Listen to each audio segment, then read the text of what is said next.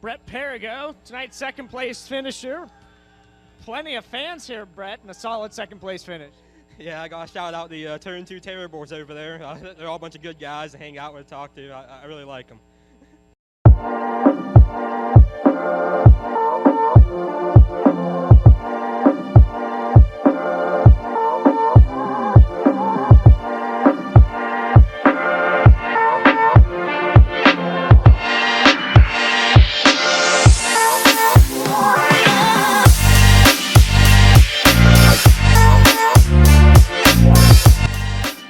How are you doing tonight, man? Hey, I'm talking here. You know who you're talking to? My old man. I'm on my way to Monday Night Raw.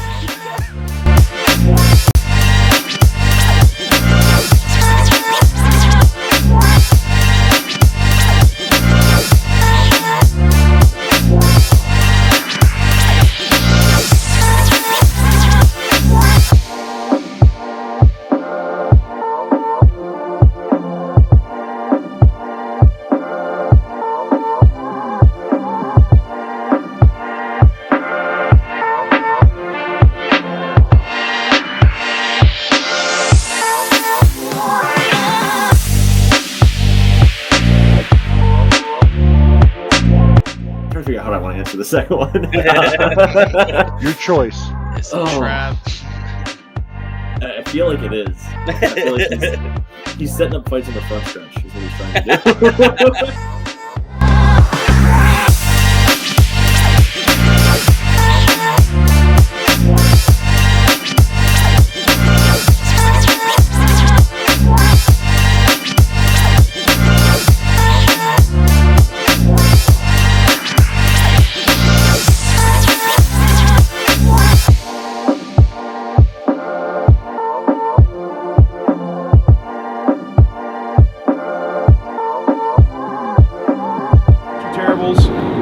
Way. We've got Devin Borden with us. At Keen Motorsports Shop here with Kyle Keen. Sitting here with Sean Keen. Uh, we're going to talk a little bit about racing history. Yep.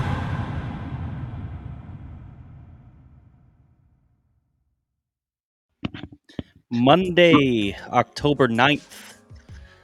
Turn two Terribles here. I'm Jimmy here with Chris and Jay-Z. Hope everybody out there is having a wonderful Monday evening. Uh, we got a couple things to talk about. We got uh, we got the Tuscarora fifty World of Outlaws uh, race races this past weekend at Port Royal. We also um, have some news with the thirty-nine M, and we're also going to have Ashley Cappetta on. She'll join us a little bit later as we'll talk about the Wellman Storner memorial come this upcoming weekend at Lincoln Speedway. Uh, gentlemen, how you guys doing? Doing good. Doing good. Happy to be here. Looking forward to talking about the weekend that was and, and hearing what Ashley has to say here in a little bit.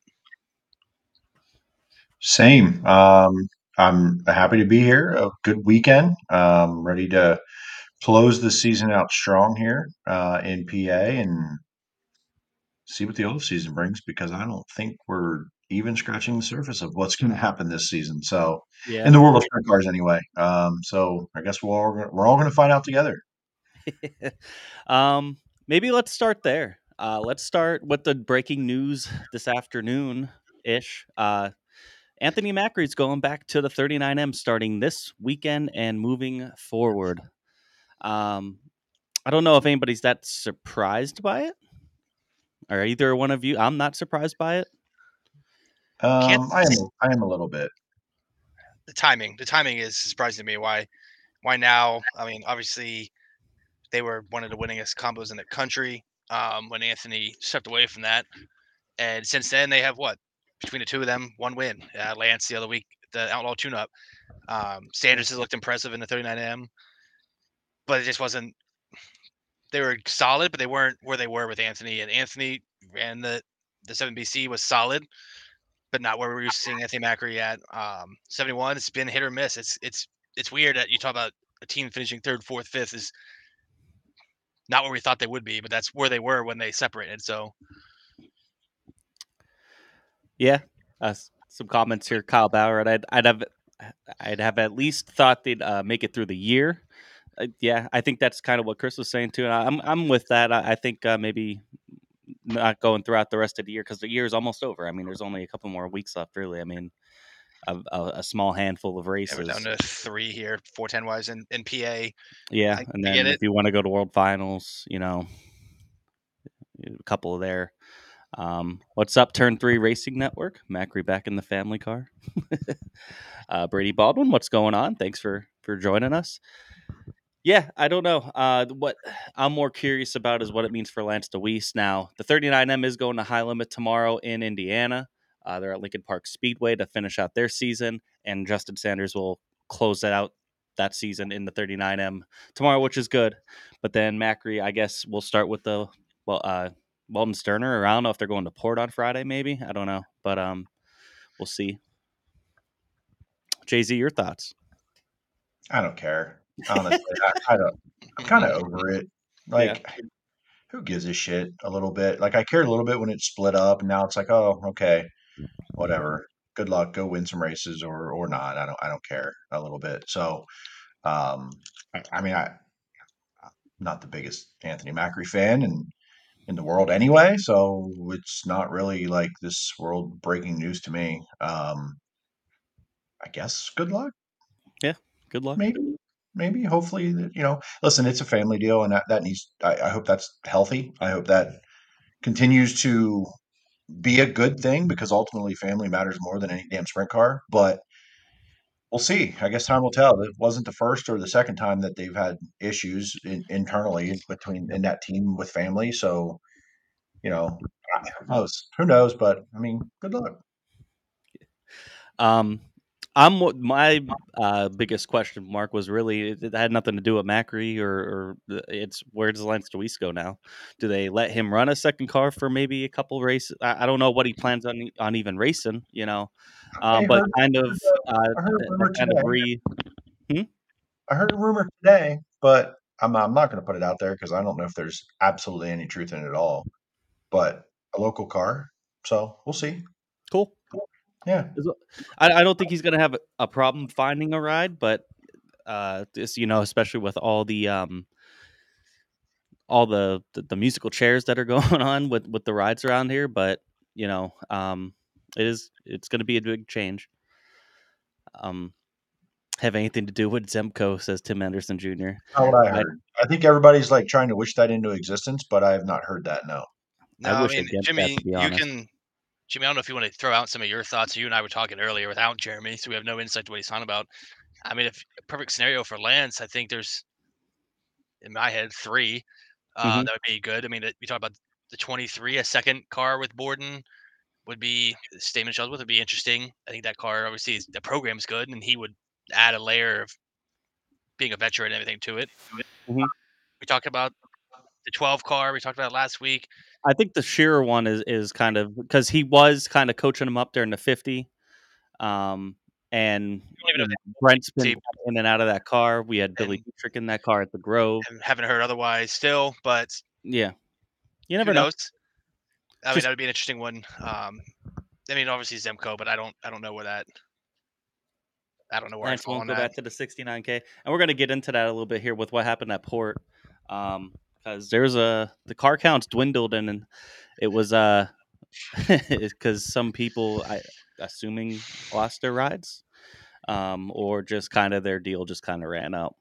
Um, The sixty-nine K, I think, with Logan being one of them, he had a pretty tough two nights. Yeah. Um, torpedoed a motor, crashed yeah. a car. So let's get into the fifty. Um, Brian Brown, big win for him uh, Thursday night.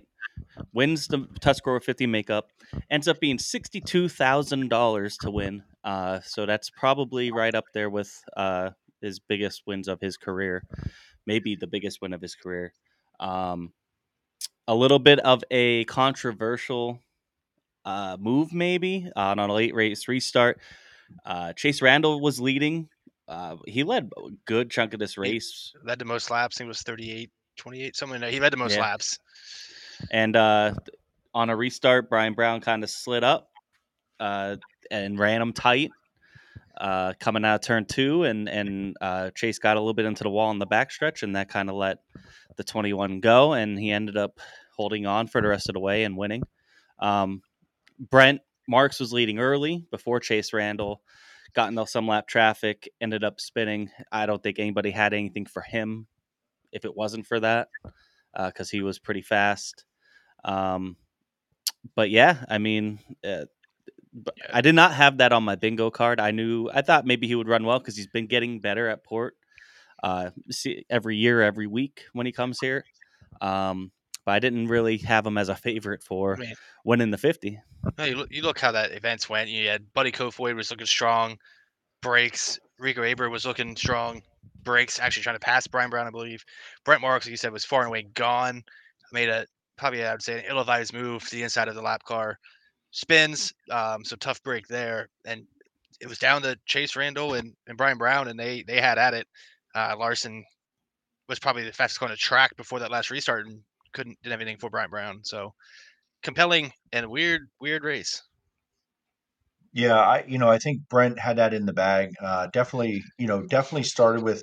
I mean, you got to remember Chase Randall or Brent Shearer started on, on the front row. Chase Randall led the beginning of that race. Brent, I think he took his time, just calculated, knew what he had there, um, got by him, and, and I I agree with you. I think he Chase Randall was like there, but I don't think Brent was really pressing a whole lot. Uh, makes a mistake, and and it felt like one of them races where it's like, who wants to win this thing? Because it just seemed like one thing after another, weird stuff with front runners. It wasn't like guys yeah. running for fourteenth. It was guys up front that we all thought were contenders, and you're like, what is happening here? And like honestly, I was. You know, Chase, Chase Randall's going to win this thing. Like, would that have been the biggest upset of the year in a big race? By far. Yeah, I think so, by far. Right? Like, we've seen guys win races who were like, yeah, they weren't, like, maybe the favorite, but it would have been gigantic, right? Like, wow, that would have been huge. Um, you know, and Brian Brown winning was also obviously big. You know, they, they were – pumped in victory lane. Don't blame him. Even if you won this six times, seventh would have been, you'd have been pumped to win sixty grand. So, mm-hmm. But they didn't. That was their, you know, Brian Brown, big show, finally gets one. I mean, it does, does that launch him next year to win some big racing, you know? So, um, who knows? But, you know, Brian Brown, somebody had concerns about his tire at the halfway mark of that race. I could not believe that it made it, but I will tell you this. When they got done that race, they put the top three cars in a roped-in square, okay? After that race was over, then they went to take them to tech, okay? Because was there uh, – no, yeah. They sat them there. They got done all the festivities, did all the non-qualifier race. I'm the sorry. non-qualifier race, yeah. The non-qualifier race, and he took those top three cars and rolled them back to tech. Brian Brown's left rear tire was flat, rolling back to tech. Doesn't surprise me. It was losing air. Like, it was – It was losing air, and I I thought the last couple laps, um, it looked soft to me coming through the corner, but I was like, maybe I was just paying attention. Maybe it wasn't, but it looked like it was going a, a little soft, uh, kind of like my buddy Ant, a little soft there. So, um, but I don't know. He made it and, and paid off huge for him, so uh, good for him. They were obviously pumped to get come into P A and finally get a, a big win around here. Um, so that was pretty cool to see for sure. Yeah. Uh, Kyle Larson ended up finishing second. He went up plus twelve. There's a couple hard chargers that went like twelve, thirteen spots up. And now some of that was through attrition, but they were passing cars. Uh, they put new clay down before, so and it was pretty, pretty wet and tacky. So the track was a little bit different than what we were used to seeing from Port Royal. A little cowboy up. It had a lot of character to it. Um, I enjoyed it. I enjoyed it a lot. Um, It was uh, it was it was fast. You had to have balls to make moves. You know, kind of kind of how you would think like Williams Grove would be, um, but not quite as one lane, I don't think. But uh, it was good. I thought it was a great great show. Uh, if you know, for a Thursday night, uh, you know, it was a great great crowd, um, pretty big crowd. Not as much as I'm sure if it was running on the Saturday, but uh, considering the circumstances, I think it was a great turnout. Uh, great car count, uh, and you had a bunch of outlaws that were there um, that really never were a factor. Uh, maybe Macedo a little bit at one point, but not even. Yeah, you know, I, I thought about this a little bit earlier, and I thought about the whole weekend, and we're going to get into more of it. But when you have that many cars, that many good cars all together, you're bound to have guys who you would expect to be up front not be up front. You're going to have that happen. And it's yeah. like, is it a, and, and some surprise momentum, right? Guys that come in with some momentum around the country or even locally, and all of a sudden are, are not there. Um, there's a few, right, that, that off the top of our minds, and and they just were non-factors all weekend. And um, it, it shouldn't be a surprise because you never know at this type of racing, right? You get guys that Brian Brown wins Thursdays into B-Main Friday. That's just the way yeah. it goes. We've seen that at, at Knoxville. We've seen that at, you know, back-to-back nights where the winner or their B-Main one night winning the next night. That's just the way it goes when you have that level of competition in back-to-back nights, because your your draw, you missed it in time trials. A tenth and a half was fifteen spots. It's hard to pass, right? So you combine some of that stuff together and you can have the makings of a really shitty weekend. Um, and not only just with your performance, but wrecking cars, blowing up motors. Um, we had all of that this weekend. So definitely challenging for some guys. I think Thursday was an exception to a lot of the rule at Port Royal. It was heavy. Yeah. It was hard to pass. It was narrow. It was better by the end of the night, at least semi-raceable. They moved up. Uh, but then Friday and Saturday were like, oh, there's Port Royal again. Yeah, yeah. Um, um, especially Saturday, but we'll get into that. Yeah. Um, I mean, li- I'm just looking at the uh, run rundown here, and uh, the D N Fs from the fifty. Buddy Kofoid, Brent Marks, Rico Abreu, T J Stutz, Kyle Reinhardt, Dylan Cisney, Casey Kane, Devin Borden.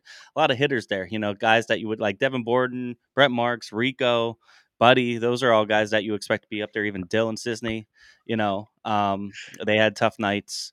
Um, Chase Randall led laps one through eighteen. Brent Marks led laps nineteen through thirty-four.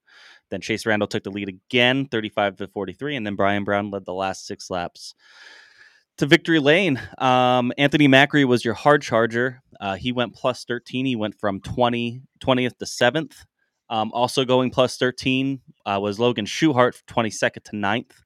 Um, and then, like I said, Kyle Larson went plus twelve. He went fourteenth to second. So there was movers and shakers. Some of them, um, you know, like I said, some of it was from attrition, but th- those guys were fast. They were passing cars.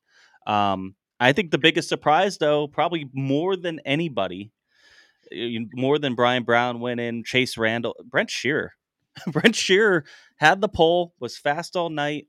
He finished fourth. Like he, he was up there all night. He was, he was fast out of nowhere. You know, I, it's, it's funny. I was telling some other people, and I got to stand. Barry Shearer was in the front stretch there as they, as they were doing their uh, introductions. And we went over the, the wall there, and we were sat there and we were talking a little bit. And, um, you know, they weren't super pumped about being there before the weekend started. They weren't sure if they were going to go. You know, uh, it just they they were in as much disbelief as everybody else as to like this couldn't have gone any better. He said he has a, a motor sitting at home that's stronger and good for port, and they didn't bring it, and still timed well and going out late, and like all the things were, you know, they were nineteenth quickest in hot laps, like. None of it said, hey, we're going to go out and do this tonight. Yeah. Nothing walking into it until it started to happen said, we're we're ready. We're like, yeah, this thing's ready to go. But it did. And he hung around and hung around and hung around. I watched him during that race. And, and like, honestly, it because of that attrition we talked about up front with contenders, he just hung around and mm-hmm. hung around and didn't run the wall and, and make big risky moves. He just kept the car straight, kept the car under him, and kept going and kept going. And ends up with the top five in the Tuscarora fifty. It is wild. Yeah. And very cool. Very cool story all night. Um, the non-qualifier race was won by Danny Dietrich, so he locks himself into next year. Uh, with Troy Wagman was was second to him. They were pretty much the only the, the fastest two out of that group. Um, so that's I think that's the cool thing about the fifty is the non-qualifier race, getting yourself locked in the next year. Um, They gave away a uh, was it a grandfather clock this year to to Lucas Wolf last year's? Yep. Um, so I think that's a pretty cool deal. Um, yeah, I just uh, a lot of cool storylines throughout with so many different cars there. Um, Yeah, Chris, what was your view from your chair there at home? Sitting there watching float. Same kind of what you saw. I mean, it was interesting. You guys are at the track, and I'm sitting here watching on flow. Um, just the calamity of it. Just you didn't know what's happening next. Um, and even more so watching it from through the, the lens versus you guys, like Jeremy talking about the tire and maybe getting soft. You don't see that from T V. Didn't get to see the atmosphere, but um, it was compelling to watch. Uh, huge crowd, and like, even Danny talked about after he won. I mean, the crowd obviously dwindled. He didn't want to win that race, but um, if you're going to be in it, you might as well win it. So, uh, yeah. Well, that takes care of the fifty. We'll move to Friday night. Friday night looked uh, the weather looked iffy. I got to give Port uh, a lot of credit here for getting all three nights in, because um, it rained a lot Saturday, overnight Friday. It looked like. Oh, go ahead. Can I can, stand by? Eleven minutes ago, Lance Deweese Motorsports. Oh. I would like to thank Nick and Melinda Macri, Joe, Ryan, and the Macri Motorsports crew for everything they've done for me the last few months. Couldn't be happier for Anthony's return. Wish him the best of luck. I will make an announcement soon regarding my f- future plans. Okay. Sounds like maybe he has something lined up already. I mean, sure. I mean, he said that kind of the last time when he had to make a change and knew what he kind of had going. So well, I would assume so. Yeah. I bet we find out pretty quickly. And for someone like Lance, I mean, you want to get out there. If you can do it, get that ride. If you can run the last three, four races of the year, kind of gel a little bit. Um, the way you unload next February or March, if you're at Port, February for Lincoln, um, unload fast as hell. So, yeah. So that's uh, that's interesting. So we'll see. We'll have to keep an eye on that, see what happens with Lance um, as Macri goes back into thirty-nine M. To your Friday program. Yeah. We got a few more minutes here through the weekend. Yeah, Friday, Friday night, World of Outlaws show. So Tuscarora fifty was the All-Star show, um, which I, they did a great job. Uh, World of Outlaws Friday, Saturday. Uh, weather looked a little iffy Friday. Um, but they pushed through it, and they got through it before it rained. Um, they did a pretty good job. Tyler Courtney wins. Um, and this is kind of a this was a theme all weekend. There wasn't an outlaw that won. Uh, it was all invaders. Um, yeah, Tyler Courtney with the win on a it was a fast but much wider track than it was night before. Yeah, you know, and and uh, Michael kind of mentioned it here in the chat. A great weekend for Tyler Courtney. Four races at Port. His last four, two finishes outside the top in the three out of wait what? Top two finishes in three out of the four races, including two wins. There it is. I can't read. um, but very impressive Friday night. Uh, definitely was an all-star themed. You had an all-star race Thursday and two all-star winners over the weekend. So it was an all-star race Thursday and two outlaw races that were won by all-stars. So Tyler Courtney put on a show the last time they were in town, won a race, comes back, wins another one. Uh, he was pumped, absolutely pumped getting out of that car. Um, I'm not surprised at all. Um, for whatever reason, they found something the last trip around here at Port Royal, and uh, they, they put it on display, and we'll talk about Saturday because good that race wasn't thirty-five laps or thirty, forty laps because he may have beaten Zeb. Yeah. Um, he he – He even got close. I actually have a picture of it within a couple car lengths off two, uh, rolling the bottom. But, um, you know, pretty impressive. Um, I can't hate on that at all. And uh, he's another one. What, what's next year bring? You know, uh, just kind of puts that right in my mind. We'll get into that another day, but great, great night for him for sure. Yeah, he's definitely going to be somebody that we're going to watch in the offseason, seeing what their plans are going to be doing. Um, David Gravel finished second. And uh, James McFadden finished third, I believe. And then uh, Logan yeah. Schuhart and Lance Deweese rounded out the top five. Rico was the hard charger, uh, coming twenty-second to fourteenth. Um, yeah, James McFadden looked really fast in that race and then uh, kind of gave it up late. Eh, maybe probably not even halfway through it. um, that was, and I'll say, we talked about that track Friday night. It was fast. It was on the wall. Uh, I happened to be standing in turn one and two, and Steve Dimely was there. And the very first lap of the very first heat went by, and he went, still too fast. um, he knows. You know, he's been there long enough, and he, he's, like, still a little too fast. So did a lot of work from Thursday to Friday to even slow it down to what it was. made for better racing. Uh, but I'll say this, watching that feature, there are guys that can run Port Royal really hard and pass a lot of cars. We're running really hard and weren't passing any cars. Everybody was about the same speed, even in different lines. Um, it was hard to pass. So, um, yeah, like Saturday, we get to show up Saturday into a, a whole different track. Yes. Yeah, so, so it rained a lot Friday uh, and well, overnight Friday and then Saturday morning, almost all morning. Um, probably about noon, it, it, it stopped on Saturday. Um, and the sun came out, got a little breezy. It was a little bit cooler.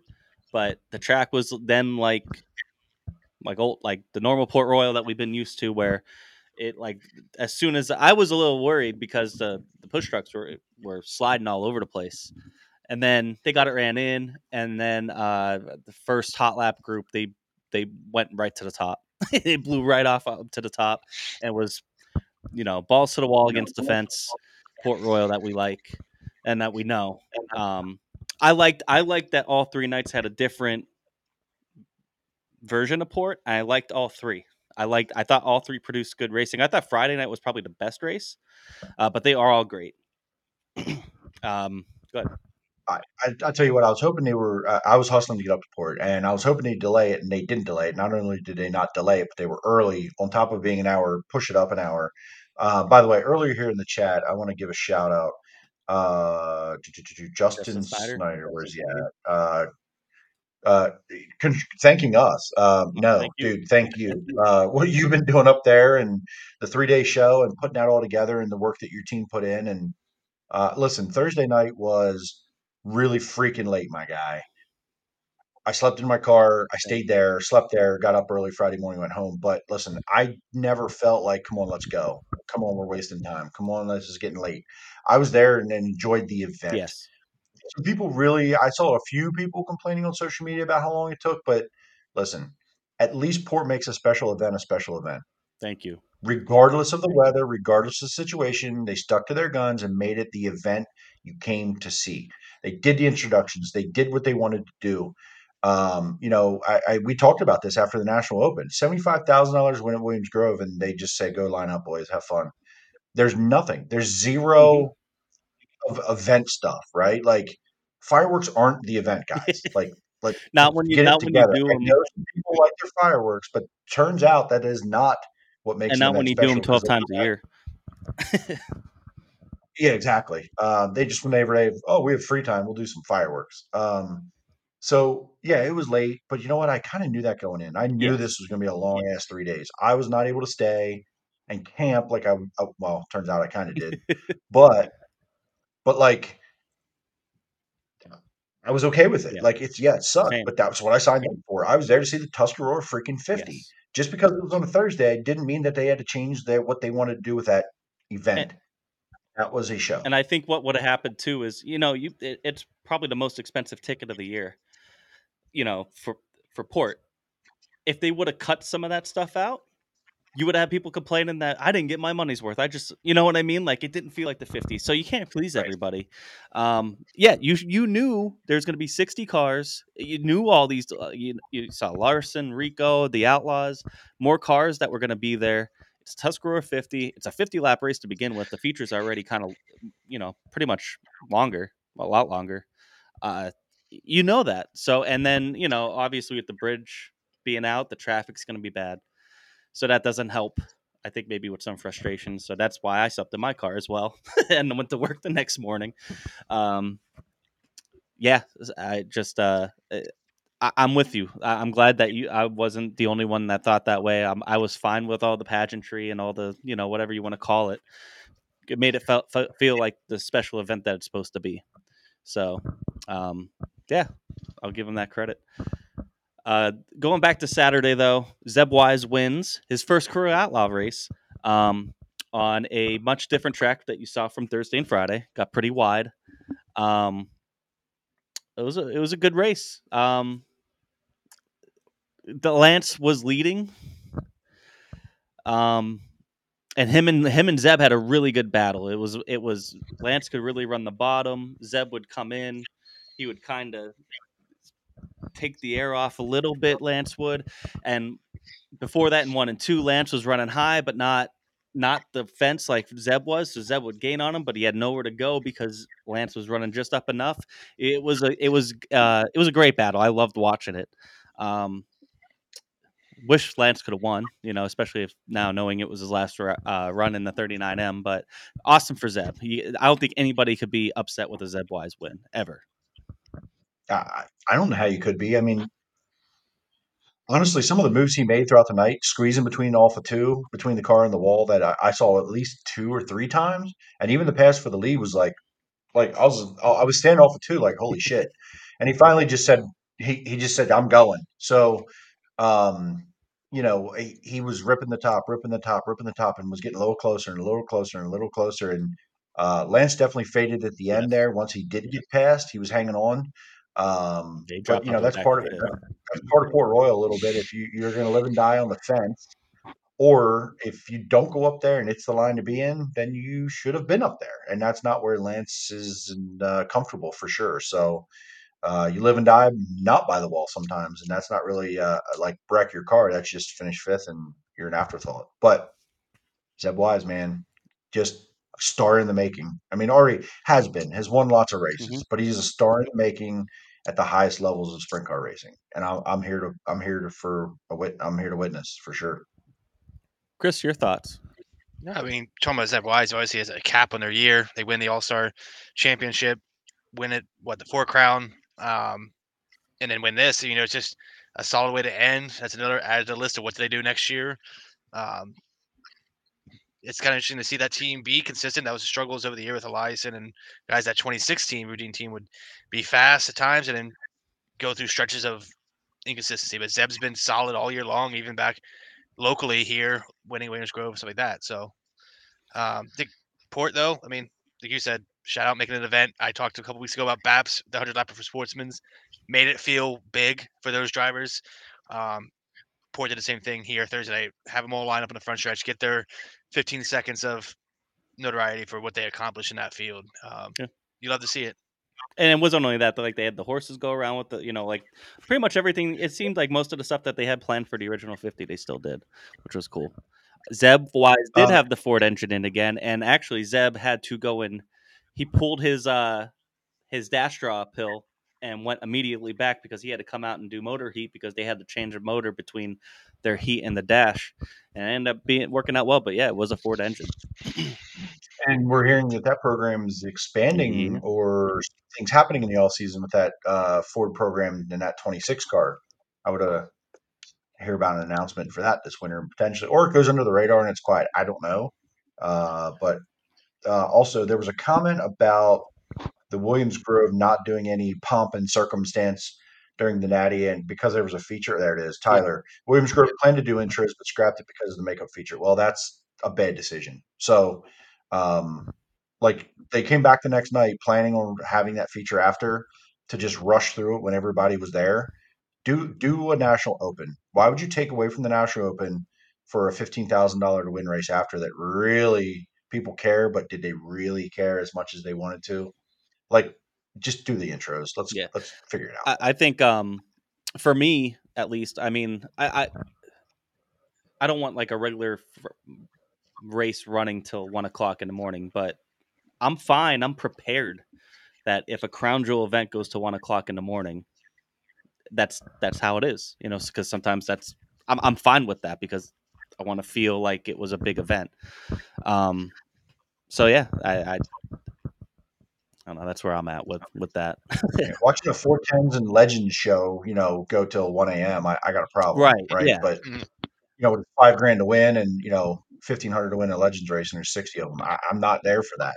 Don't don't leave me. Don't keep me there till one a.m. for that shit. So um, the big races, that's part of it. That's part of it. And you, listen, you're going to you're gonna sit in the parking lot to get out. Mm-hmm. You're going to find park, have trouble parking to get in. You're going to fight lines at the concession stand. It sucks, but I'm here for it, and I love that vibe at the racetrack, and I'll t- I'll I'll do that all the time if I could, you know. I agree. Um, any more thoughts from Port Royal before we bring in Ashley Cappetta? um, no, but I have been to Port Royal more. I will say this: yes, I will. Be, I've been to Port Royal more this year than I have my whole life in one season, And I didn't have a bad night any night there. It's really how my season, it's been up there. I've talked to a few drivers that went up there this year for the first time. They're like, I loved it. Right. Even if they didn't have a good result, they loved going there as a driver. Um, you know, I think it's easy as fans to look at Port and, and maybe be critical of the track sometimes or whatever the case may be. But honestly, there's not many bad races up there that people go home and go, that was awful. It just doesn't happen often. And they have, listen, they, they have a lot of chances to get it wrong with the, is, with how much could go wrong in that track and, and the surface. And it was risky. I, I don't know the situation and the details about why they put clay down before the Tuscarora fifty makeup and the World of Outlaws. I don't know the backstory, but that's a, that's risky. Yeah. And I think people were going Thursday, people were going, oh, oh, are we sure about this? Right. But I think they did a pretty good job with all things considered. And listen, we had shitty weather again, right? Yep. Shitty weather again for a week leading up to it. So um, just shout out to them, man. They, they continue to get it right, in my opinion. Uh, hopefully big things. And listen, they have another big weekend left. Yeah, they do. I probably won't be attending, but hopefully in twenty twenty-four, the momentum carries on for them. I think they will. Uh, I don't know. My mind went to maybe they put down the clay because they had good weather, a couple weeks off, you know, instead of trying to do it in the dead ass cold of the winter, you know, or in the fall here, you know, and you have, you know, the, the modified race and obviously the fifty to run it in. So I don't know. Um, But yeah, Chris, any your final thoughts on, on this past weekend? No, no, I think you guys pretty much covered it. I wasn't there, but followed closely on social media and stuff like that. Um, can't wait to get back there next year. Will not be there this weekend either. So, yeah. Short Track Super Series, right? Is that what yeah, it is? Yeah, Short Track Super Series Thursday, Friday, Saturday. Uh, four tens are with them, and the six oh two crate modifieds um, uh, on Friday night. Which it's the first time they're doing the four tens. I don't know how many four tens they're actually going to get, but uh, I bet you it'll still help bring some fans out. And, you know, it's always cool to see four tens at Port Royal. So, yeah, moving on to this, also this upcoming weekend, uh, Lincoln Speedway on Saturday is the Weldon Sterner memorial race, uh, rescheduled from earlier this year. twenty thousand dollars to win, and to come here and joining us again, uh, Ashley Cappetta to talk about it. So let's bring her on in. Hello. Hello. How you doing? Whoop. Honda. Stop. He heard well, thank me you say for joining us. Thank word, so I guess he assumed somebody was H E R E. Ah. We'll, we'll kind of have to have you say that again. Uh, we'll, we'll we'll try to limit the questions to that. So, hey, thanks for joining us. One of our few repeat guests we've had on so far. Uh, and we're going to get back into interview season soon, by the way, everybody watching. Yep, uh, as the season winds down, we're hoping to get back in interview season soon. I actually had someone ask us, like, why have you been doing interviews? We kind of started this season as the real season got going. We limited our interviews a little bit because of people in shop days and real jobs and, you know, everyone gets a lot busier when they get going. So we've done a few this summer. We did a lot less, but as we get going into the fall and winter here, we're going to pick back up heavy in the interviews. And Ashley is one of our first, or one of our few repeat guests. So welcome back. Um, talk a little bit about this weekend coming up. You've put in a mountain of time, effort, and energy into this. Tell us a little bit about what's going on at Lincoln Speedway this weekend and how you got involved or, or how that came about and, and what you've gotten done. Well, first, I want to thank you for having me again. Um, I'll be honest, like today I've actually been a wreck um, because I'm nervous. You know, I keep looking at the weather. I've been looking at it since last week. And, you know, as a driver, I don't stress about the weather. You know, just the driver part, it is what it is. When you, if you race, you race, you don't, you don't. But being on the promoting side, it's a whole different ball game because – like, we've busted our tails to make this race possible. And now it's like we have zero control of what happens. Like, everything else we had pretty much control of. This we have zero control of. So it's like. Wait, are you saying you can't control the weather? I wish I could.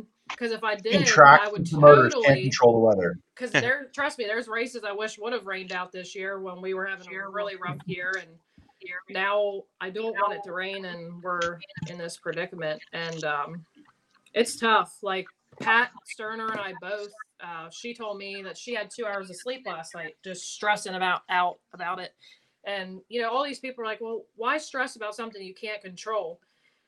And it's like, I understand that and I respect that. But you also think when you have like five months worth of work, so many phone calls, um, so many people involved, you know, there's so many man hours involved in this deal. It's not just where you go out in the race shop, you get your car ready for next weekend and, you know, you move on. This is five months for one date that you're working for, and it could be ruined because of Mother Nature. Um, Sunday doesn't look good, um, but hey, I've seen it be one hundred percent chance of rain already, and I was like, oh, cool, I can make other plans. You know, we're probably not racing this weekend.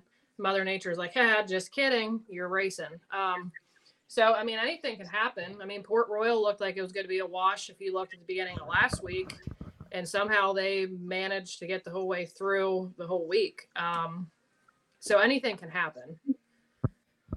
Is but, there a contingency plan to run Sunday if if Saturday does get washed out? Yes, that was the original talk. Um, but like I said, Saturday or Sunday don't look good either. So I guess we'll. So let me ask you this: uh, since you're in this world a little bit, when we talk about that, how long? So if Saturday, there we end up with this opportunity, this window, and they say, "All right, let's go for it." How late does a tr- like in this event? The fans show up, everything's ready. They know it could end up being a late night. How long could they say? How? I'm trying to think. Is there a target end hour that they say if it goes beyond this, we're out? Um, Does is that a thing in those conversations? We didn't really get that far yet. We were going to kind of wait and assess everything on Wednesday and kind of see where we're at. Um, because I mean, it's today's Monday, so I mean, anything can change. Um, I think that would kind of definitely be a talk though, because it's supposed to be, you know, it's, it's the fall, it starts to get colder. And if we already had rain during the day, it's going to be damp. And you guys know probably that, I mean, even the motors run better in this, like this air, which could cause damage towards the motors too. So you kind of got to think about the drivers also. Um, but you know, fans sit out in crazy stuff. I mean, we've sat out in snow, we've sat out in rain, you know, we've done it all. But you kind of got to get a feel for things because we also don't want to lose our tail by trying to push a big show that we know has a lot going on. We don't want to just have it just to have it and then say, well, this wasn't worth it. Um, so that's something you got to think about too. But, you know, Lincoln, they're going to do everything they can to try to get the show in. Um, but we also got to be reasonable as a team to make it happen that we're not upsetting the fans, you know, the actual promoters of Lincoln Speedway. You know, we got to work with them. It's not just mine and Pat's call. It's Lincoln's call. I mean, obviously, Jerry is the one that really has the say. He just asks for our opinion and whether he will respect the opinions. Um, so it's, it's a lot to think about. Um, I just really hope that it just changes and then we don't have to worry about the what ifs and the, you know, the extra things. Cause it's not just like, it's just a four ten race. So then you got to focus on the three fifty-eights, the fan stuff that we promised. So it's not just like, and you can't just fa- like cancel the fan part now. Like if we had to move it to another day, that's not even Sunday. So that's something we got to think about too. Um, and then there's other races already scheduled. Like BAPS has their race on the, I guess, is that the eleventh of November or the tenth? There's what? The twenty-first October and then November eleventh is their second one for four tens. Okay, yeah. So you got those dates and then you got Bridgeport on the twenty-eighth. Um, so that's one of the... the other deals, and Sundays are tough because everybody likes N F L. So you might lose fans. So there's just, there's so many factors that I didn't even think about before I got into this deal. Um, the like this close and the, the what ifs. So let me ask you this, this race, I don't, and, and you can correct me if I'm wrong, but my memory serves me that this race wasn't always the last Lincoln race of the year, was it? No. So when I won the race in twenty twenty-one, it was actually April seventeenth was the date. Um, the reason it went from, I think it was supposed to be May this year. Yeah, it was supposed to be May twentieth this year. Yes. So with us doing the twenty thousand, was like, there's no way I'm coming up with twenty grand this short of notice, um, that this wanted, like Pat wanted this to happen. So we kind of pushed it off to October, um, because that's what seemed what was available, because all the other races either was a special race or something else was going on, or the three fifty-eights weren't there. So it was just, um, which for me, I don't really care if I raced or not. Um, if we would have had another division, but I also wanted to give the three fifty-eights more money, and so did Pat. So that's why we focused on making sure the three fifty-eights were going to be there. Got it. That makes, that makes sense. And I, I, I thought about that a few times during the season. I'm like, I don't remember this ever being this late. I remember it being like nice out, yes, and warm, or different years. So, um, so what, how did you get involved with this? And you did kind of, Pat wanted to do it.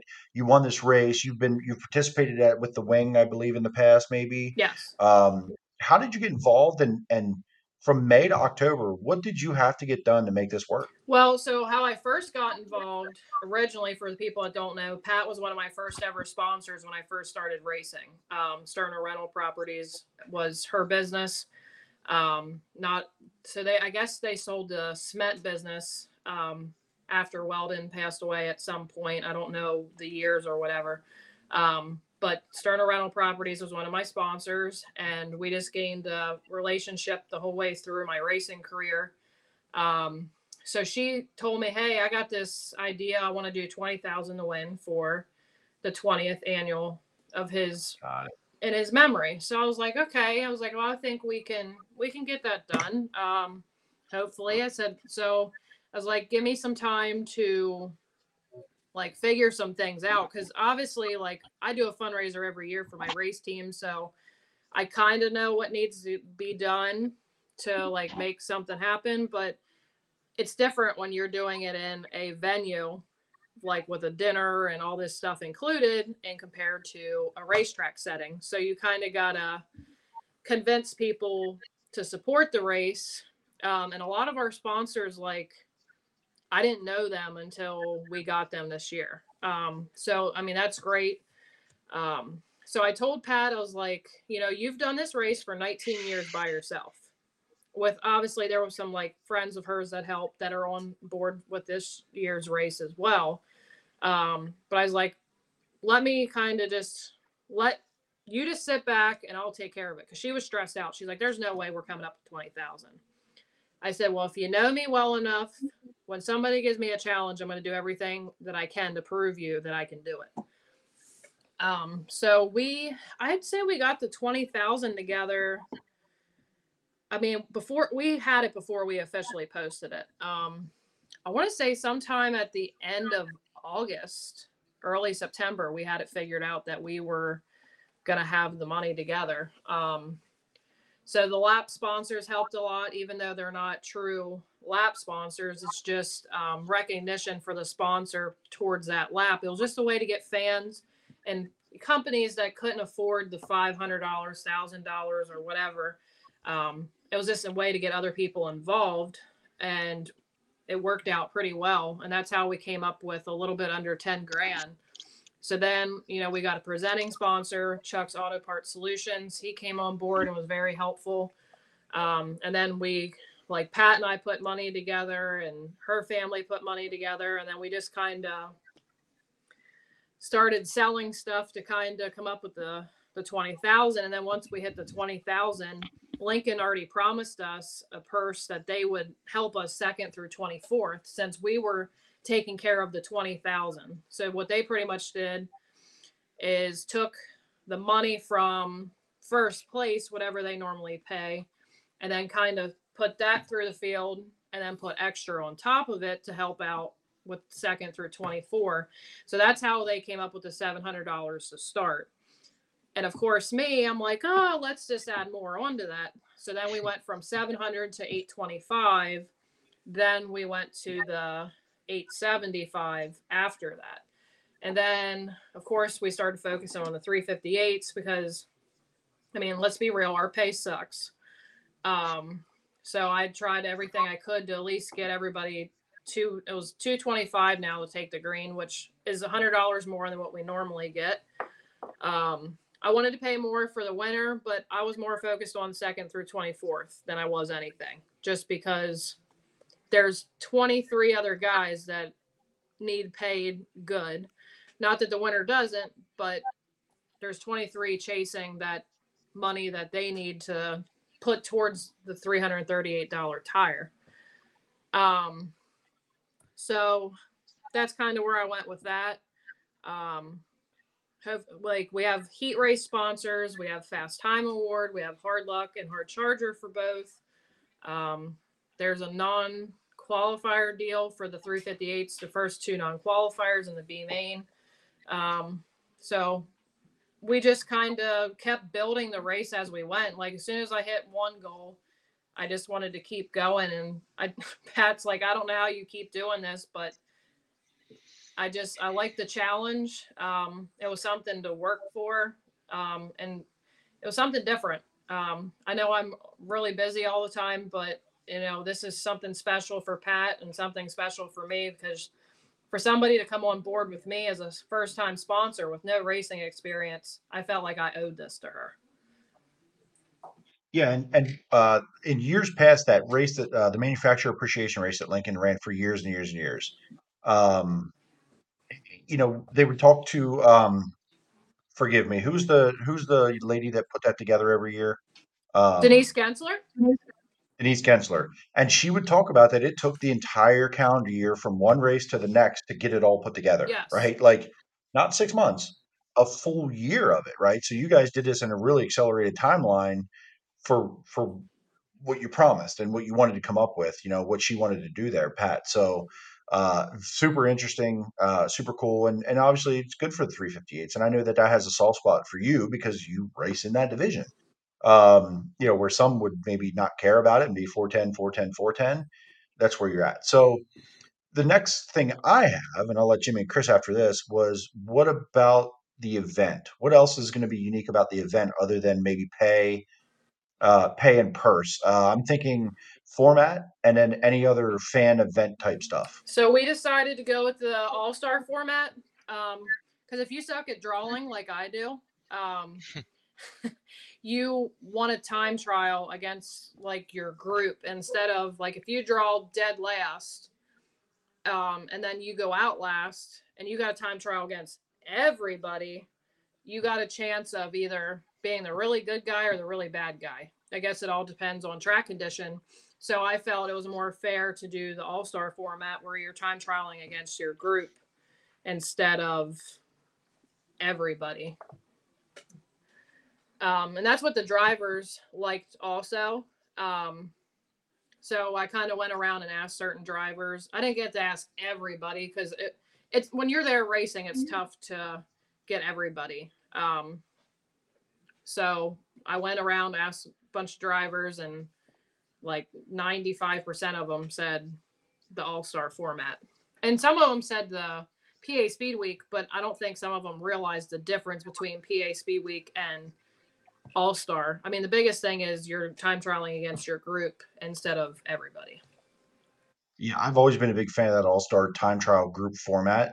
Um, you know, you don't have to worry about the car, fifteen cars in front of you and fifteen cars behind you. You got to worry about four or five right there around you. So right. Uh, I definitely been a big fan of that. What else then for fan engagement? So for the fan engagement, we have the um, the t-shirt toss at intermission. We will have the football toss. So Chuck's Auto Parts Solutions is doing that. In between the heat races for the four tens, they're going to be throwing footballs with all the drivers' signatures on them. Um, whoever catches the top five drivers of the feature, um, they get one hundred dollars cash. And the winner of the race will then, that person will get the one hundred dollars cash and get to go down to Victory Lane to get their photo taken. Um, And at the beginning of the night, we're going to have the trunk or treat. Uh, well, normally what they would call a trunk or treat, it's called a track or treat instead. Um, some drivers are participating. Um, they'll be handing out candy, signing autographs. Uh, Chuck Reiner and Van May will also be signing autographs in the pits beside the pit shack. Um, we'll also have um, Chuck Reinert's going to be doing at his tent. Um, they'll be doing a cornhole board thing where you have four bags. You get to throw the um, bags into the cornhole hole, and I guess every one that you get in, you get a ticket to put in for a Brian Monteith trophy, customized boards, um, cornhole boards with the event, and I think the other one's cash, if I'm not mistaken. And then they have a bunch of giveaways that they're doing also at the tent. Um, the first thousand fans, each there's five hundred at each gate, will get a, I wish I would have brought it up here with me, um, the little tote bag um, that has a bunch of goodies in it from different sponsors um, and different um, companies locally that donated some stuff. And then there's four hundred checkered flags for the kids. There's two hundred at each gate, so the kids can um, have something as well. Because I kind of wanted to do the bags for the adults, um, just because it, I think it'd be a little bit more beneficial. So I figured, let's give the kids something too. And I came up with the checkered flags because when I was younger, I had my own set of flags and I'd wave them in the pits or in the infield there at Williams Grove. So. So I'm ninety percent convinced I'm not taking my camera and I'm just going to be a fan. So I get all this shit, like I'm there, but what are the t-shirts? So the t-shirts, there's some from the event. We have like event shirts that have our logo that Nicole Signor designed for us. And then there's all the sponsors on the back. So they'll be thrown into the grandstands. There's some shirts from twenty twenty-three Bike Week donated by Gettysburg Trading Post. There's some other shirts. There's like a ton of kids' shirts um, that will be thrown into the, we were going to do the infield and the grandstands. There have like a bunch of different dragsters and stuff on them, brand new shirts that we were given. Um, and there's going to be some of my shirts. And I think J J Loss's um, siblings are throwing some of his shirts from what I understood. Well, that convinces me. I think I'm just going to sit in the stand, boys. So you won't see me around the infield. Uh, I want me a football, a flag, and some t-shirts. I'm go. in. So, Um, you won't see my ass with a camera. I'm not, I'm not even going to take it. Um, I don't believe you, Jimmy. I, you shouldn't believe me. I'm probably lying. Plus, Jimmy, Chris, what do you? Well, I also think Ashley would like it if you had your camera there too. So, um, I yes. guess my only question. So, uh, Jeremy kind of touched on what I was going with, but Ashley, this whole experience, does that make you want to be get more involved in promoting down the road for more events, or like, nope, I got my fundraiser event and I have this, I'm good. Um, I guess it would all depend pretty much on scheduling. Like, um, I don't know what our like future with racing looks like. I know we're going to definitely run next year. Um, I don't know how many races. So like my tire guy's getting open heart surgery next Wednesday. Um, so he has a long road ahead for him, and he's our number one priority right now to, I mean, he's like our family. Um, he's been there, him and his wife, both for eleven years for me, and in and out of the track, they're one hundred percent committed to my family and I. Um, so we're going to see where things go with him. Um, but I would like to, I wouldn't say go into, if I did promoting like on a regular basis, I'd have to quit racing because there's no way that I could. I don't know how Brad does it. I think he's crazy. Love the guy, but he is nuts because he, he does High Limit and he does a full outlaw schedule. And I don't know how he breathes in between all that. Um, so I just feel like with my business, and then my dog's also not the best medically either. Like we had issues with him today. Um, so he has to go see a specialist in November. So I have a lot that I got to juggle. Um, So it'd almost be like, if anybody asked me, it'd probably be like one or two races a year, but not the full role like I did this year. If, like, say, for instance, I've been involved with the National Fallen Firefighters race um, for several years now. If they asked me for some help, I would provide help for it, but I could not just up and take over like I did with this deal um, with everything I have going on. So it would have to be drive the race car or promote. For sure. Jimmy, what do you got? Uh, just a question on, you know, what's the most rewarding for it out of you? Obviously, other than your personal connection, like, is it, you know, being able to give back to the drivers and the teams, give back to the fans, seeing all these sponsors that you're able to wrangle up and come together to put help, you know, put some money together for a great race? Like, what's the most that rewarding part of it for you? I honestly think me being able to focus on the fans for once is something huge for me, because um, I would love to do more for the fans at the track, but you know, I've done things in the past to try to get the fans involved, but I only had so much control because I was just a driver running the track. I wasn't involved in an actual big event. Um, so this time I kind of treated it like I do my fundraiser. Like, we give a lot back to the fans that show up. So I kind of took that idea and put it into the track ideas. Like, okay, we got to give these fans some kind of appreciation because, I mean, the cost of living right now sucks. So for anybody to spend their money at the racetrack and support the race that we've worked hard to promote and they show up, I feel like I owe that to them. And thank you for coming, um, especially because it's fall. They could do all kinds of different things other than come to the races. So that was my biggest thing, and kind of just seeing the different comments from people about how they've noticed um, how well I've been doing with the race. And I've had people come up to me at the track and say, hey, you know, you should really think about promoting in the future.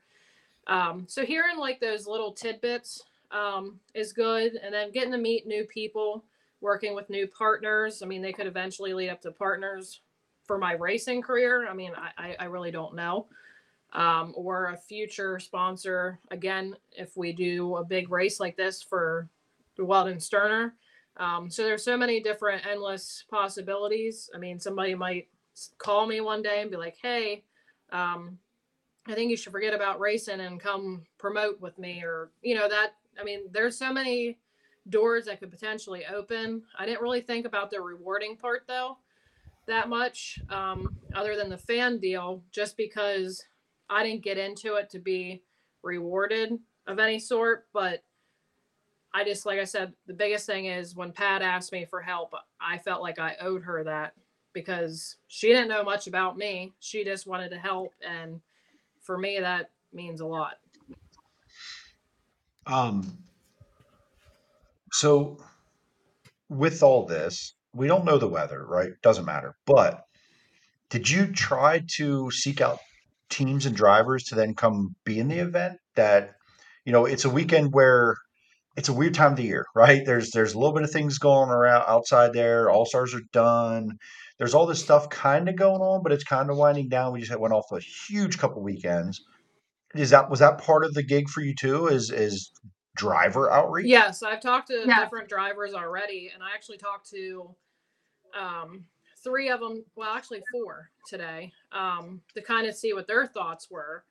And two of them actually said it would be a good idea to run the Friday of the BAPS race on the eleventh, because then we'd have two big non-sanctioned races in the area. Um, the Outlaws are done. The All-Stars were obviously already done. Um, High Limit's done. So there's kind of some options there. I mean, personally, of course, I would rather one of our own guys receive the twenty thousand dollars, not against any invader, because they are just as deserving as our guys. But I feel like, so like somebody like me, for instance, say it was a, I was in a four ten for a long time, and I could never do good against the Outlaws, but at home, I'm fine. You would, like, say for an example, like, um, an Aaron Ball. To say Freddie Rammer out loud, but you could. Yeah, I could. But think about like an Aaron I'm just Bollinger. Kidding, everybody. I'm kidding. I'm kidding. I let him take it. I was going to say it, and I'm like, nah, I'm let Jay-Z do it. I don't mind. I'll take it. I don't care. So, like, I think of somebody like Bollinger. I mean, he's ran well when the Outlaw's been there, but he has a lot of speed and he has a lot of potential. I could see him being one of the guys that I would like to see win the twenty thousand because that would be a huge race for his career. Um, not knocking Freddie, but he's won a lot of races this year. So I'd really like to see somebody as the underdog. I would like to see somebody win it that has never won a big race before, um, that could use the money. That, but that's being realistic. It's all going to be about time and qualifying, and, you know, there's so many factors. I'll be happy for anybody that wins just because they showed up to support our race. So that's one thing. But of course, like if you had like Outlaws come in for some instance, you're going to think, oh man, now, you know, some of the other drivers might get up, you know, like that was a worry with, I saw Port Royal, how some people were like, oh, you want the invaders to take the money. No, when invaders come, that puts asses people in, in the seats. seats. Right. I mean, and that's just the promoting side. So, like, for instance, I already asked Casey if he could come in this weekend. Well, he can't because he's running Lakeside. So does this open a whole different possibility that he could show up, that if we ran that Friday before BAPS? Because then you could run Lincoln Friday and BAPS Saturday. And then everybody can go home Sunday. Because I think it would be silly to do Saturday and a Sunday. I feel like Friday night and Saturday, kind of like a National Open deal, where we have our own Central P A big shootout. Little short track, little short track two day, uh, you know, a lot of money thrown around event kind of deal. Now, let me ask you this: all hypothetical. Mm-hmm. We don't know. We don't know. But if if if if it rains this weekend and that ends up being something, does Lincoln even want to run that late? Do they want to be open that late? I, I personally, I don't think so, because they've never ran as late this late. Um, right. I know that they normally get new clay every year, so that's something. Right. And um, I don't know how long the track guys work there, like Putney and his crew. So there's like a bunch of other factors, but then like it's been talked about of just possibly moving it to next year if we had to, which for me, I'm like, oh my God, like. I, of course, as a business owner, I think of the people that might have a heart attack if you tell them, well, your money's getting pushed to next year. I don't, you know how people are, you don't know how people are going to be on the receiving end of that. And then there's so much stuff that has already been bought for the race. Like our uh, presenting sponsor has bought a lot of stuff to, he even went as far as hot dog wrappers last I heard. Um, so like little things like that, um, where you have all this money invested. You want to see if that they give investment. You a whole, if they give you a whole damn all season, you might have a hundred thousand dollar win to win race here. I mean, the pace you're going, Ashley. Like, you never know. It might be twenty thousand for three fifty eights to win. Can you imagine? Can if you imagine twenty thousand to win for three fifty eights? I'm just gonna stay in be... the box because I've seen how they run for six hundred to take the green at BAPS, and I, I, I, I'm good. I'm good. There'll be so many three sixty guys buying three fifty eight motors just to race in that race, and then there will be four ten no, guys running it. And here's here's my take yeah. on that. If I would say, for instance, I, and this is just speculation, if I'd put a twenty thousand dollar to win three fifty eight race together, there would be one rule. You had to run at least three fifty-eight races to be eligible. I don't want, say, for instance, um, a Freddie Raymer getting in a three fifty-eight. Nothing against the guy, but being real, I want the money to go to a three fifty-eight guy who has worked his or her tail off all year to try to get that money. That's that's just my – and, you know, I even said for myself, say, for instance, I won the Sterner race. This was something I said when I did that um, live the other day. If I won the Sterner race, I wouldn't keep the extra money we put up. That would be spread out through the field, or if, say, somebody destroyed the heck out of their car, I would be walking up and giving them that extra five hundred sixty-nine bucks to them.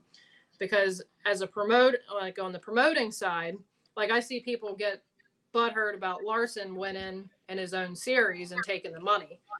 So, of course, I look at it as, yes, I put the work in, but I don't want to be viewed as the same. And I feel like that's just that's just how I am. I mean, yeah. I don't, Larson's racing for somebody else. I race for myself. So I could make that decision to give up the money, where right. Larson probably would not be able to, because I know Silva was upset when he did that dice roll and accepted that challenge for eighth, even though he won anyway. He was like, dude, you gave up a front row spot to do that.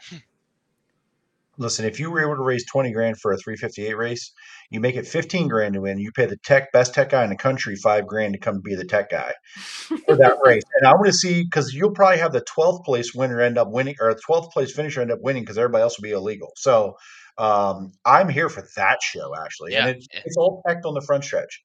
Like, yeah. It's a spectacle. That is when they fail. When they fail, we all throw empty beer cans at them and get your junk out of here. one hundred percent for you. So, listen, I, I, I got, this is all. Yeah, we're we're gonna figure this out. We're gonna make this happen. I'm here for that shit show. Ant said to mute Jay-Z. Yeah, they don't want to be tech. No, none of the three fifty-eights really want to be. It sounds like. Um, Chris, Jimmy, what else you got? Anything else? No, we've we've good. taken up her, a lot of her time here. I, I hope, oh, the, you're hope the sun hope the sun comes out this weekend. Uh, I hope to be there as well. Um, if not, try to be there in a couple weeks whenever we can do it. I did. Yeah, I also as well hope uh, the weather uh, the weather holds out for you and it changes like it did for Port Royal Everything this past crossed. week. Um, before you get going, do you want to maybe give a shout out to some of these sponsors that did help you put this together here? Yes, I'm actually going to pull up. Um, if you guys give me a sec, I'll pull up. Like, there's like, I think we have over fifty-six sponsors.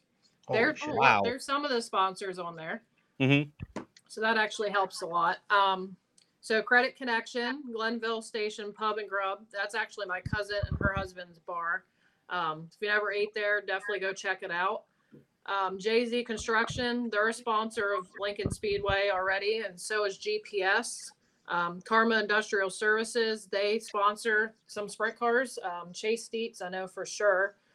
Um, they do a lot for racing. L and M Tire and Wheel, they do a lot for racing and do their own race with the Rack Daddy Ramble. Um, D L George and Sons, uh, that was a sponsor of Van May. Um, he actually got that sponsor. That was his sponsor when he won the National Open at Williams Grove. Um, and I believe that name is still on Alan Crimes's twenty-seven car. Um, Eichelberger Racing, which is Rich Eichelberger, of course. Um, Capital Renegade, they do a lot for racing, and driver um, Kyle Reinhardt runs for them. Uh, Snellbecker Electric, uh, he does a lot for Wyatt Hinkle, car sponsor, and does a lot for racing. Uh, Shiloh Paving and Excavating, um, they're new to us. Um, they do some stuff for racing. I know they put on a race at Williams Grove this year. Um, Brenneman Painting, longtime supporter of the Weldon Sterner Memorial Race. Um, he actually paints the bodies for us um, on the off season. Livingston Lawn Care, most people know who Don Livingston is, does a lot for racing, involved in many different races. Um, National Fallen Firefighters race is his big gem race and does a big um, party before the races. Um, Racing Through Time Antiques and Collectibles, that's my antique business. And H and H, um, they've been on uh, a lot of different race cars through the years. Um, I remember when they used to sponsor Brian Lepo, Lepo, oh my goodness. And then we got um, Chuck's Auto Parts Solutions as our presenting sponsor. So that's like our main sponsors. Um, then we have a lot of people that sponsored laps, sponsors, which I will share a list on my Facebook page this week with everybody who contributed. Um, there's just so many people to thank. And if I didn't mention your name, please don't feel a type of way. It's it's not that I forgot about you. It's just there's so many people. Um, I spent most of my day on the phone today, calling specialists for Hodnett, on the phone for the racetrack. So, like, at the end of this hour, like, I'm I'm fried. And here's our check for the race. Right now. Yeah, I was gonna say there's the there's the big check, the big twenty thousand that'll get handed to the winner um, Saturday night. Hill. Go ahead. That's awesome. Beer Hill actually paid for the check, um, and Posse Land Apparel um, printed it for us. And Posse Land Apparel did the check um, and all of our heat race winner boards and our sponsorship board. Um, they worked with us for that. And um, I'll show you the trophy. Chill. Give me a second. Okay. Uh, read some apparel. I saw Posse Land Apparel. They're, they're definitely doing some cool shit. At the Chili Cook-Off, they had two, like, square boards with graphics, American flag in it, like black and brown. It was super cool. Oh, shout out. That's cool. That is awesome. Oh, that's cool. So that's that made out awesome. of pure acrylic. Um, I wanted something different than your just your normal plastic uh, sprint car trophy with marble. So I wanted to do something different. Um, so we actually had a motocross company actually do these for us. I found them online, and I wanted something Um, acrylic, and I wanted to present the logo. Um, Nicole did a very good job with the logo.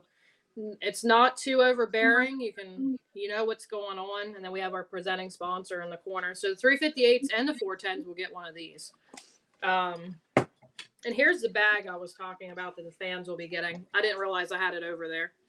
Nice. That's so cool. I dig it. That's and awesome. If I'm not mistaken, Aha. Uh-huh. I do have all the sponsors right here. So if you want me to list off all the all of them, I can. That is the picture that's, card.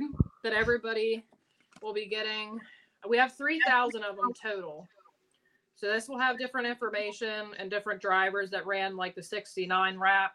And um, so there's Van, there's Chuck. So that's actually Weldon Sterner right there with Van. Yeah. Cool. And then um, I have my car, Monteith, and there, there's Pat, which she's going to probably kill me if she realizes I'm pointing her out. Um, and then here's all of our lovely sponsors that's for the race. That's, that's wild. Are they going to play the song? Which song? Do, isn't this the race where they play the ride? Yes, yes. I wanted gonna, to make sure we were talking about the same song, but yes. I wouldn't make. I didn't want to screw it up and think I had the wrong damn event, but I was. I was. I, I've been in it so many years in a row that I was like, "That's the one, right?" Um, but they're going to do that as well, right? Because I always, I always dig that yes. about that. It's so simple, but like, I don't know what it is. I dig that part of the, the event. I don't know. Well, and Van May is supposed to have his car there. I don't know if he – I got to call him to find out if he got it back. Um, he was supposed to get it back on the seventh. Um, he's supposed to pace the field if everything runs okay. If not, he's just going to leave it on um, his trailer. Yes, it will be on Flow Racing, but if you're able to get to the track, I get highly track. suggest you to get to the track instead of watching it on Flow. I don't know where you're from. But, um, oh, we also will have Ron Rutherford, I know, is picking some families for this race. Um, myself and Chad Trout both have two dollars off coupons in the pits for the general admission. I know it's not much, but it's something we were at least able to get one hundred coupons each to help out one hundred people. So two hundred total. Um, so we'll both have those at our trailers. Um, and what okay. are the what's the admission going to be this weekend? Do you know offhand? That's okay if you don't. It's fine. I didn't. Look it it's it's here on the flyer. Hold on. Is it on the flyer? Yep, yep. It's it's thirty for adults, forty for pits. Students fifteen dollars. Kids eleven under are free. And I must say, I did not. I had no say whatsoever. And this is one thing that I always, when people host a race, I know people think sometimes that it's the people that are putting up the money that chooses the general admission.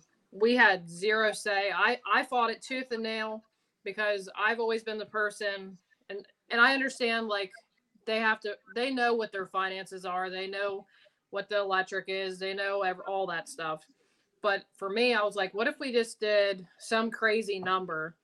And since it's the last race of the year, I'd rather five thousand fans at fifteen bucks than one thousand at thirty bucks.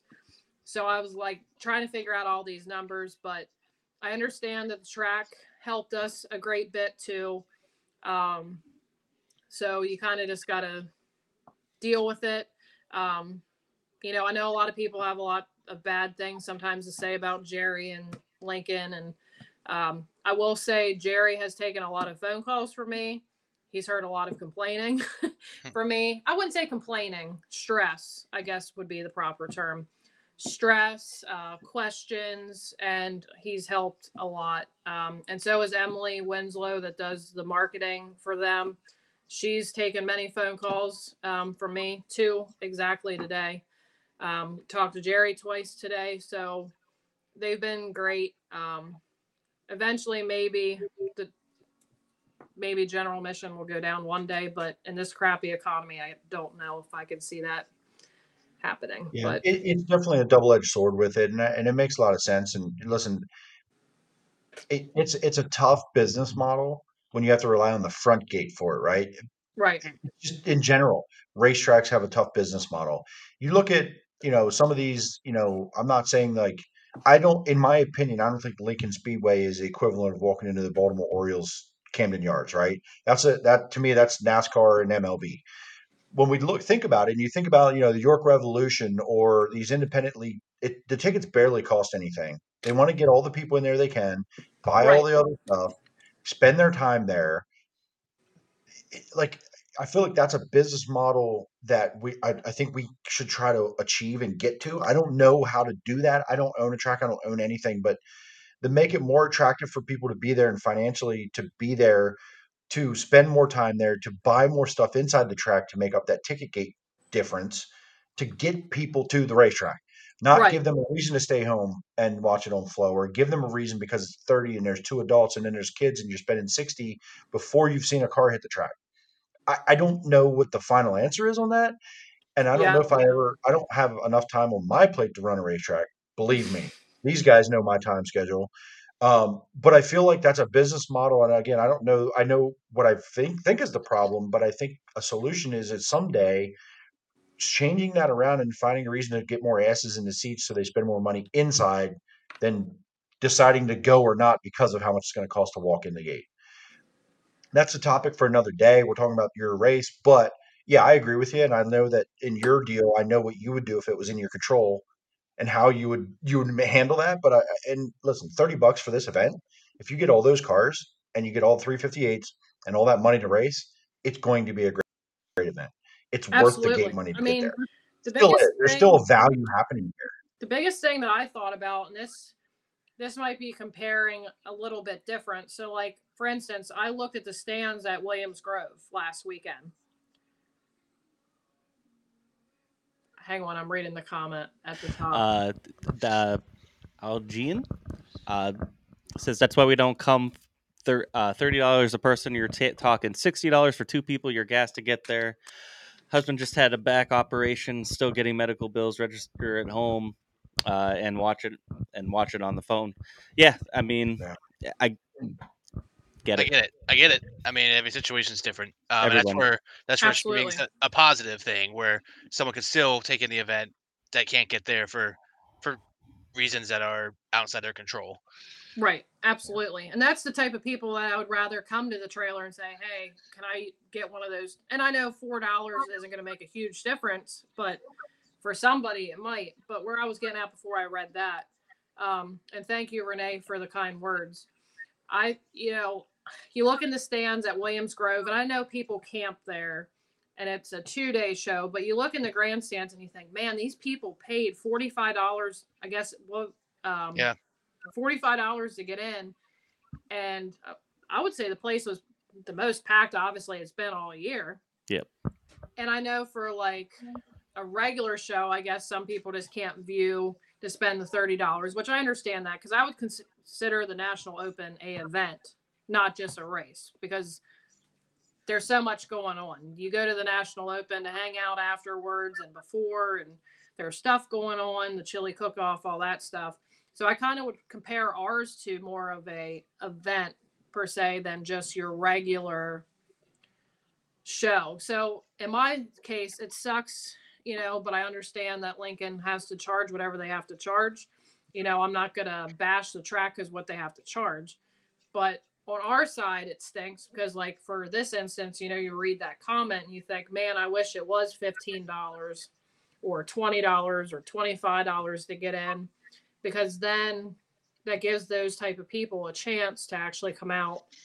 If they haven't been able to be there all year, they could at least come to the last race. And but like I said, I'll never sit here and bash a track because I don't know what the heck they do. I mean, I know what they've done for us and the things that we've talked about, but I don't. It's not like I read their finances and know everything that they do and what it costs to run a racetrack. That would be asinine for me to sit here and assume. Um, right. But of course I want all the fans there. I want everybody to be a part of it and be there with us and have a good time. But you know, you just can't control sometimes what your finances are. Yeah. And it's like, potentially it's the last time to see Lincoln Speedway before we hit the icebreaker next year. So if it, if listen, take the chance on the weather, you can mail your rain check back in. If we can't get the damn thing in, you're not going to be out of the money. You're not, it's not going to be wasted and just pissed away. Come out and support this event. That's why Ashley's on here. She's put her heart and soul into this for six months to make it something special. I know I'm going to be there. I, I, you know, if there's a chance, I'm going to be there. If there's a chance, listen, if y'all cancel eleven a.m., Ashley, I'm not going to be there. Okay. I, I'm not going to show up then, but otherwise I'm going to be in the parking lot. I'm going to be in the pits. I'm going to be wandering around, figuring out, doing whatever, because I'm going to support this event for you. And, and we appreciate you coming in here. Um, you know, so much taking your time to do it. I, I wanted to have you on a little bit sooner, but we've been a mess here with the last few weeks. Um, you know, and if there's anything that we can do to help, let us know. I know we're getting at that point now, but hey, if this gets delayed and you have three, four more weeks, let us know how we can help. We'll do our best. Uh, if there's anything else we can do for you, okay? Well, thank you guys for, again for having me, and for all the nice people for the comments. I was trying to view as I was going, but um, I definitely appreciate you guys having me, and uh, hopefully everybody liked the the little chat that we had here um, with everything, and really hope it works out for our sakes to have the race, and you know, for the fans' sake too. I mean, it'll be the last race at Lincoln for this year. Um, I really, for the most part, anything can happen, but for Pat's sake, I really hope it works out, because I mean, this is her husband. This is a big race for her. So I just hope it all works out, and I'll cross every bone and piece that I got of me to make sure it happens. Well, thank you so much for joining us. Wish you the best of luck. Thank everybody you. Get there on Saturday. Ashley Cappetta, everybody. Thank you. Thank you. Have a great night, everybody. And yeah. Stay dry this week. You know, hey, I'm looking at the weather, and cooler with occasional rain Saturday. Saturday night says on and off rain and drizzle, otherwise considerably cloudy. Sunday, rather cloudy and cool, rather cloudy at night. You might be able to Listen, at least get it so, in Sunday. I, I was looking at that because yeah, it, it, Saturday's an inch and a quarter is what it's saying on my app. Ooh, and I'm like, ooh, okay. That's brutal during Saturday. So yeah. It gets better that night. I was looking at it before the show. Sunday, occasional rain. Not very much. It all depends. It all depends what weather app you look at. Yeah, I'm looking at and it, it's going to be a moving target all weekend until we get there. Because, like I said, when I was looking at the weather for Port this time last week, I'm like, "Oh, Friday's a wash. I don't even know if we'll get Saturday in." They got all three damn nights in. So right, you look you back, to, go back to Port the first time, we were like zero percent chance of rain, and yeah, it exactly. rained. Yeah. So and it was another one Saturday night at Port that it started to rain. Like rain in Victory Lane of the three oh fives again. Yeah, it, it's wild. That's happened three times at Port Royal to me this year, where it started raining in Victory Lane, once at Williams Grove, two, four times this year that it started raining in the last event's Victory Lane enough that it would have like stopped the show. Pretty wild. Yeah, and you don't, and you never know unless you give it a shot. So, um, yeah, definitely get to the track there on on Saturday. It's you know we're running out of races here, and this is a great event. A lot of stuff uh, going on, a lot of stuff scheduled, a lot of stuff that you could win and, and take home for free. You know, obviously they, there's a lot of a lot of sponsors and a lot of businesses and people just stepped up and are going to make this a great event, even if shit if it does rain. You know, I, I think it'll still be a great time. So, yeah, um, thanks all the comments too. Like she was saying, I uh, didn't get to read all of them to her, uh, and uh, yeah. I think that's it. That's it. That's it. I think that's it for this week. See um, everyone at Lincoln on Saturday, hopefully. Yeah, we'll see everyone at Lincoln on Saturday, and then um, I guess next week we'll we'll review that and uh, take a look at BAPS the following week, and we'll go from there. Cool. Appreciate you all chiming in. Yeah. See you at the racetrack. See you at the racetrack. Thanks, guys. Have a good night.